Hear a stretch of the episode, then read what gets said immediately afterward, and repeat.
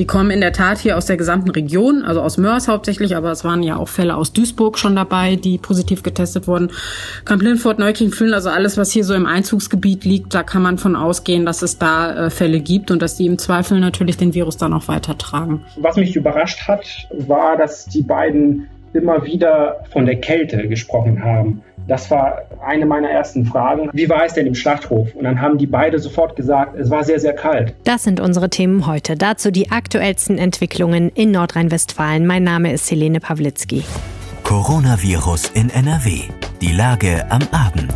Ein Podcast-Spezial der Rheinischen Post. Folge 70 unseres täglichen Coronavirus-Updates und es gibt einen weiteren Corona-Ausbruch in einem fleischverarbeitenden Betrieb, diesmal im Kreis Mörs. Dazu gleich mehr. Ich habe euch gefragt, was sollen wir mit diesem Podcast machen, falls, Klopf auf Holz, diese ganzen Corona-Nachrichten endlich mal nachlassen.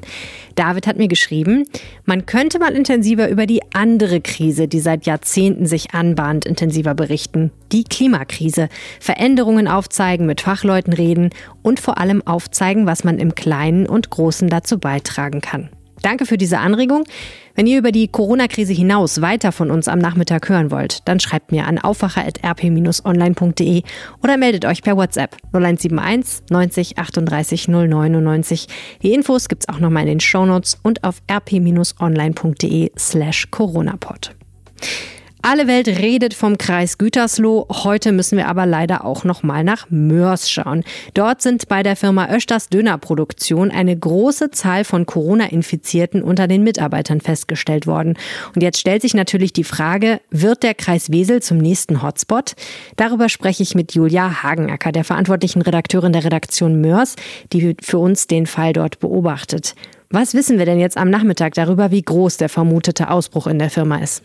Stand jetzt ist es so, wie der Kreis Wesel gerade eben mitgeteilt hat, es wurden 200 Mitarbeiter getestet. 80 Tests wurden bisher schon ausgewertet und davon sind 62 positiv. Das heißt, insgesamt kommen wir in dem Dönerbetrieb im Moment auf 79 positive Tests und 120 stehen noch aus. Also da kann noch was kommen. Allerdings, was wissen wir denn über diese Firma?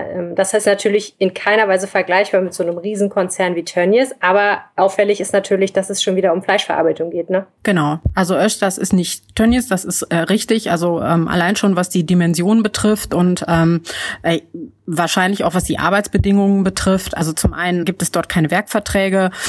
Es gibt auch keine Massenunterkünfte, in denen die Mitarbeiter untergebracht sind. Das Unternehmen hat insgesamt 275 Mitarbeiter. Und ja, es ist eben ein Betrieb, der Dönerfleisch verarbeitet, Dönerspieße herstellt und die dann ausliefert eben an die an Imbissbuden. Wie ist man drauf gekommen, auf diesen Ausbruch? Vor ein paar Wochen gab es ja die ersten Fälle in fleischverarbeitenden Betrieben und daraufhin gab es auch vom Land NRW eine Anordnung oder wie auch immer. Auf jeden Fall wurde das Kreisgesundheitsamt verpflichtet, eben halt auch Tests in solchen Betrieben im Kreis Wesel anzuordnen. Das ist dann auch passiert. Also das müsste so 3-4 Wochen her gewesen sein. Da soll es eine erste Testreihe gegeben haben, also quasi stichprobenartig. Das Problem war damals bei dieser ersten Testrunde, dass eben halt nicht alle Mitarbeiter vor Ort waren. Also manche waren im Urlaub, dann waren halt eben auch viele in Kurzarbeit.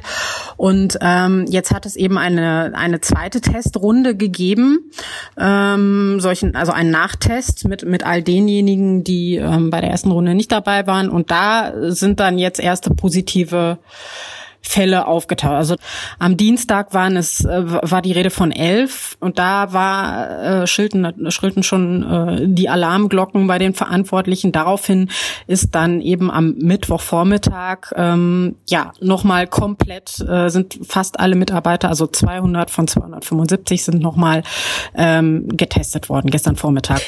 Du hast gesagt, dass das kein Betrieb ist, der Werksverträge hat und sicherlich jetzt auch nicht in Massen ausländische Arbeiter aus anderen EU-Staaten beschäftigt, gehe ich mal von aus. Das bedeutet aber natürlich andersrum auch, dass da im Zweifel Menschen arbeiten, die im Mörs wohnen, in der Umgebung und da integriert sind. Das heißt, auch durchaus sehr, sehr viel Kontakt zur Bevölkerung besteht. Das heißt, muss man sich jetzt Sorgen machen, dass Mörs zum Hotspot wird? Ja, die Sorge ist sicherlich da. Also das merkt man auch in der Art und Weise, wie die Verwaltung agiert und reagiert.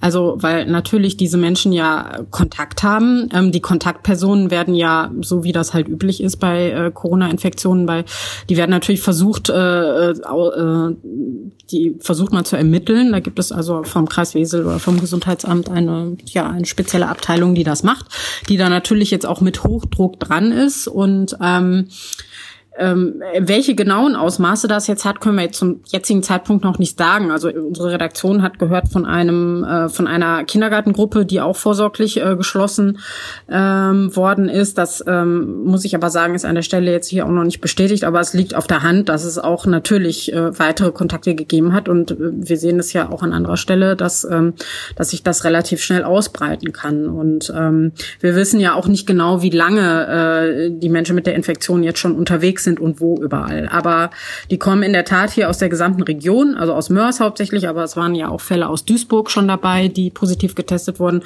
Kamp-Lintfort, Neukirchen-Vühlen, also alles, was hier so im Einzugsgebiet liegt, da kann man von ausgehen, dass es da Fälle gibt und dass die im Zweifel natürlich den Virus dann auch weitertragen. Hoffen wir das Beste. Vielen Dank, Julia Hagenacker. Bitte. Von Mörs wechseln wir gleich nach Rheda-Wiedenbrück. Unsere Redaktion hat mit 2 bulgarischen Arbeitern gesprochen, die lange bei Tönnies tätig waren. Was sie von den Arbeitsbedingungen berichten, gleich hier. Vorher diese Nachrichten. Das ist die Lage am Donnerstag, dem 25. Juni 2020, Stand 0 Uhr. In NRW gibt es laut Robert-Koch-Institut 41.942 bestätigte Fälle. Das sind 314 mehr als gestern. Mindestens 1.669 Menschen sind in NRW an den Folgen einer Covid-19-Erkrankung gestorben. 37.396 Menschen wurden als genesen registriert. Das sind 114 mehr als gestern. Wie viele Patienten wieder als gesund gelten, ist allerdings nicht meldepflichtig und wird nicht zentral erfasst. Diese Angabe basiert deshalb auf einer Schätzung. Immer die aktuellsten Zahlen und Nachrichten findet ihr, wie immer, in unserem Live-Blog auf RP Online. Der Wirkstoff Remdesivir könnte bald auch in Europa als erstes Mittel gegen eine schwere Corona-Erkrankung auf den Markt kommen. Die Europäische Arzneimittelagentur hat am Donnerstag eine Zulassung unter Auflagen für das Mittel mit dem Handelsnamen Veklury empfohlen.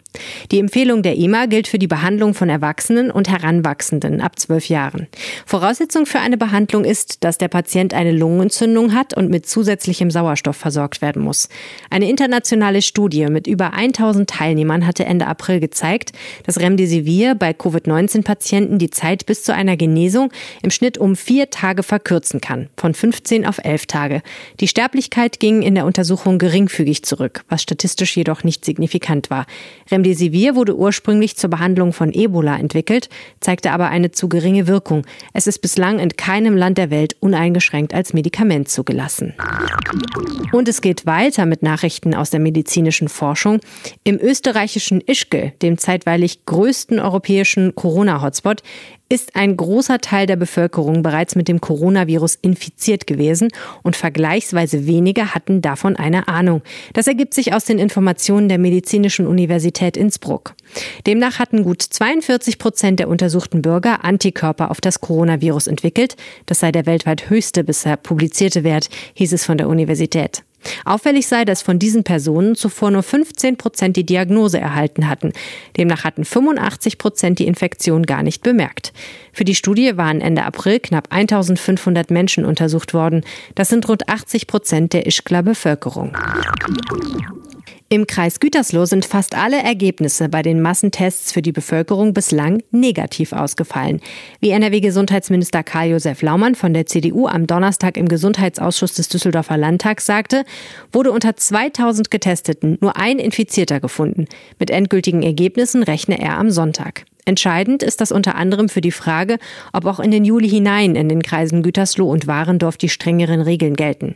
Seit Mittwochabend ist klar, auch in Baden-Württemberg dürfen Menschen aus dem Corona-Risikogebiet in NRW nur übernachten, wenn sie einen negativen Test vorweisen können. An den Testzentren in den Kreisen Warendorf und Gütersloh gibt es deshalb lange Schlangen. Nun sollen die Kapazitäten weiter ausgebaut werden. Nach Angaben von Landrat Sven-Georg Adenauer von der CDU sollen pro Tag jetzt 10.000 kostenfreie Corona-Tests möglich sein. Lange Wartezeiten werden sich aber wahrscheinlich trotzdem nicht vermeiden lassen. Die erste Welle von Infizierten im Zusammenhang mit der Fleischindustrie im Kreis Gütersloh hat es nach Angaben des Gesundheitsministeriums Ende Mai nach einer kirchlichen Veranstaltung gegeben. Das sagte Staatssekretär Edmund Heller am Donnerstagmorgen in einer Sondersitzung des Gesundheitsausschusses im Landtag. Nach Recherchen des Portals t-online.de handelte es sich um einen Gottesdienst, der am 17. Mai stattfand. Bei diesem Gottesdienst in einer Kirche in Herzebrock-Klarholz seien auch Arbeiter eines Tönnies-Konkurrenten dabei gewesen. Der Sprecher des Kreises Gütersloh bestätigte entsprechende Erkenntnisse. Es seien sowohl Mitarbeiter von Tönnies als auch eines anderen Unternehmens aus der Branche vor Ort gewesen. Auch waren Besucher ohne Bezug zur Fleischindustrie bei dem Gottesdienst. Ob aber diese Veranstaltung Grund für den Corona-Ausbruch bei Tönnies ist, das sei völlig offen, sagte der Sprecher des Kreises. Es sei jetzt Aufgabe der Experten des Robert-Koch-Instituts, diese Frage zu klären. Erste Infizierte im Kreis Gütersloh habe es nachweislich bereits Wochen zuvor im Zusammenhang mit Rückreisenden aus dem Winterurlaub gegeben. Bordelle in Nordrhein-Westfalen bleiben vorerst geschlossen. Die Untersagung des Betriebs durch die Corona-Schutzverordnung der Landesregierung sei rechtmäßig, teilte das Oberverwaltungsgericht am Donnerstag in Münster nach einem Eilbeschluss mit. Wegen der Corona-Krise hatte NRW sexuelle Dienstleistungen in Bordellen und Prostitutionsstätten untersagt. Zu Recht, wie die Richter in ihrer Begründung betonten, bei engstem Körperkontakt und häufig wechselnden Partnern sei eine erhöhte Infektionsgefahr anzunehmen. Das Tragen eines Mund-Nasen-Schutzes während einer Sexdienstleistung sei wohl eher lebensfremd. Hygiene- und Infektionsschutzstandards dürften nach Ansicht des Gerichts nicht einzuhalten sein. Die OVG-Richter bemerkten zudem kritisch, dass die Erhebung von Kundenkontakten und Aufenthaltszeiträumen, Zitat, mit Blick auf die üblicherweise eingeforderte Diskretion im Prostitutionsgewerbe wohl nicht zuverlässig umzusetzen sei. Der Beschluss ist nicht anfechtbar. In der Corona-Krise sind viele NRW-Bürger zur Unterstützung gefährdeter Nachbarn bereit. In einer Umfrage im Auftrag des NRW-Gesundheitsministeriums sagten rund ein Viertel der Befragten, sie seien bereit, Risikogruppen während der Krise ehrenamtlich zu helfen. Weitere 35% konnten sich vorstellen, auch außerhalb der Krise Nachbarn aus Risikogruppen zu unterstützen. Damit sei insgesamt eine Mehrheit der Bevölkerung bereit, Nachbarn beizustehen, erklärte Gesundheitsminister Laumann. Die Menschen stehen in schwierigen Situationen zusammen, sagte er wörtlich. Das finde ich großartig. Für die Studie waren gut 1.000 Menschen zwischen dem 26. März und dem 2. April befragt worden. Die meisten telefonisch, etwa ein Viertel online. Die Stimmung der Konsumenten in Deutschland erholt sich langsam. Sie stabilisiere sich auf niedrigem Niveau. Die Nachfrage sei aber noch verhalten, sagt Rolf Bürkel von der Nürnberger Gesellschaft für Konsumforschung. Die Bundesregierung senkt ab 1. Juli die Mehrwertsteuer für 6 Monate von 19 auf 16 und von 7 auf 5%. Damit hofft sie, den Konsum anzuheizen. Ob das funktioniert, hängt allerdings laut Experten davon ab, ob die Steuersenkung wirklich auch zu niedrigeren Preisen führt. Ein Blick in andere Länder zeigt, dass meistens zwischen 20 und 75% der Preise sinken, aber eben doch nicht alle. Der Hauptverband des deutschen Einzelhandels dagegen gibt sich überzeugt, dass der Handel die Steuersenkung fast vollständig an die Verbraucher weitergeben wird. Dafür sorge allein der intensive Wettbewerb. Die Rheinbahn in Düsseldorf bedankt sich mit einer Sommerferienaktion bei ihren Kunden für deren Geduld in der Corona-Zeit. Abokunden können demnach ihr Ticket auch montags bis freitags ganztägig im gesamten VRR-Gebiet nutzen. Zudem könne das eigene Fahrrad kostenlos mitgenommen werden. Welche Regeln am Wochenende gelten, das lest ihr auf RP Online. Bei der Sommerferienaktion handelt es sich um eine Aktion im gesamten VRR, die folglich auch bei den Verkehrsunternehmen der anderen Städte im Verbund gilt. Viel geredet wird über die ausländischen Werksarbeiter im Fleischbetrieb Tönnies. Mein Kollege Viktor Marinov macht es anders. Er hat mit ihnen geredet. Viktor, kannst du verraten, wie du an deine beiden Gesprächspartner gekommen bist? Ich kann das schon verraten, aber nicht ganz. Ich habe am Montag ein paar Kontakte bekommen, weil für mich schon von Anfang an klar war, als diese Geschichte publik wurde mit Tönnies, dass ich irgendwie diesen Arbeitern eine Stimme geben will. Ich wusste, okay, die meisten sprechen kein Deutsch und ich bin ja auch in Bulgarien aufgewachsen. Deswegen kann ich ihnen eine Stimme geben, wenn sie denn mit mir sprechen. Und das habe ich dann versucht. Das war am Anfang sehr mühsam. Ich hatte viele Telefonnummern, wie gesagt. Und dann habe ich angefangen zu telefonieren. Beim ersten ging keiner ran, beim zweiten ging keiner ran, dann war eine Nummer gar nicht vergeben. Und das hat immer weiter so gedauert, bis ich dann irgendjemanden hatte an der Strippe. Das war so beim 6. Telefonat, glaube ich. Ja, erzähl mir doch mal kurz, was das für zwei Männer sind, mit denen du gesprochen hast. Im Artikel haben die ja neue Namen bekommen, Stefan und Ivan. Was kannst du uns über die verraten? Genau, das war auch natürlich eine Besonderheit des Gesprächs, dass ich denen von Anfang an versichert habe, dass die vollkommen anonym bei uns auftauchen, dass überhaupt keine Rückschlüsse auf deren Identität zu machen sind. Aber das sind zwei Männer, die haben in den vergangenen Monaten bei Tönnies gearbeitet, im Schlachthof. Und jetzt arbeiten sie mittlerweile nicht mehr da. Mhm. Der eine ist 58 Jahre alt, glaube ich. Genau, der eine ist 58, der andere ist so ungefähr 40. Und wieso haben Sie angefangen, bei Tönnies zu arbeiten? Wie ganz vielen haben denen einfach Freunde aus Bulgarien erzählt, hier gibt es Jobs, kommt mal rüber. Und dann waren die irgendwann bei Tönnies. Das war nicht so, wie sie sich das vorgestellt haben. Aber wenn man erstmal in einem fremden Land ist und die Sprache nicht kann und auf das Geld angewiesen ist, dann macht man weiter, so gut wie man kann. Was genau haben die da gemacht?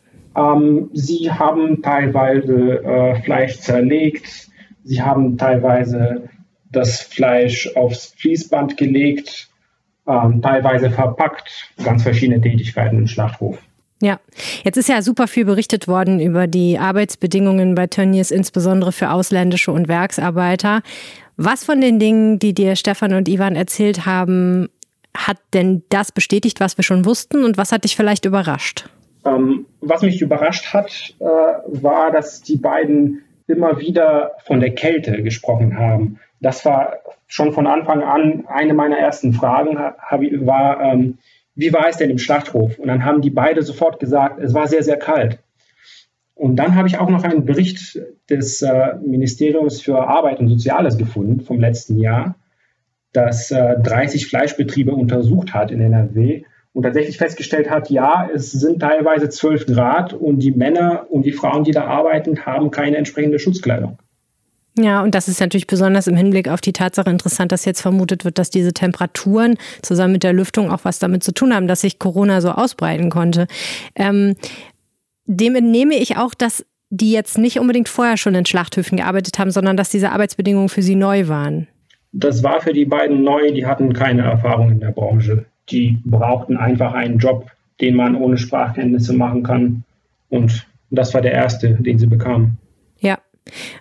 Abgesehen von der Kälte, wie waren die Arbeitsbedingungen sonst für die beiden? Also Stefan hat mir erzählt, dass er immer Nachtschichten machen musste. Er hat das so geschildert, dass jeder, der im Schlachthof arbeitet, das erste Jahr bei Tönnies immer nur Nachtschichten macht. Das heißt, der hat um 5:30 angefangen, also um 17:30 Uhr und um 4 Uhr aufgehört.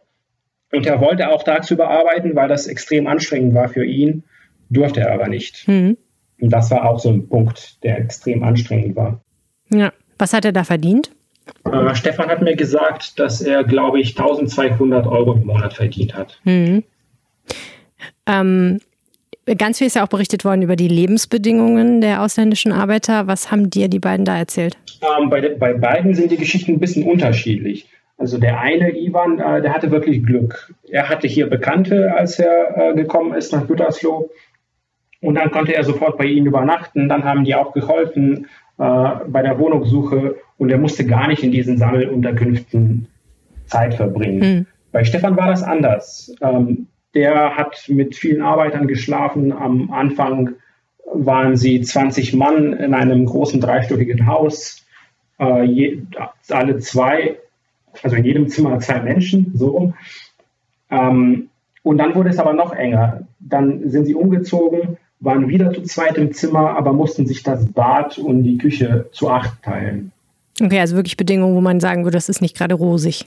Das ist ganz interessant, weil Stefan hat immer wieder gesagt, ja, das hat schon gepasst, das ist ganz normal, und für ihn war das nicht so schlimm offenbar, so erzählt er es. Ich weiß nicht, ob er das aus Scham sagt oder ob er die Lebensbedingungen als nicht so schlimm wahrgenommen hat, aber in Deutschland würde niemand diese Bedingungen als normal bezeichnen, von denen er mir erzählt hat. Was war denn dein Eindruck von den beiden, wie sie generell auf diese Zeit zurückschauen, auf dieses Arbeitsverhältnis? War das eher so, dass sie gesagt haben, ach, das war schon okay unterm Strich? Oder war das eher so, dass sie gesagt haben, das hätte ich mal besser nicht gemacht, aber ging halt nicht anders? Wir sind beide sehr froh, nicht mehr bei Tönnies zu arbeiten. Der eine, Ivan, der Glück hatte mit der Wohnung, der hatte auch Glück bei der Jobsuche danach. Der hat einen Job bei Amazon gefunden und liefert jetzt Pakete aus. Und er meint, das ist nicht so kalt, das ist weniger anstrengend, das ist ein viel besserer Job. Mhm.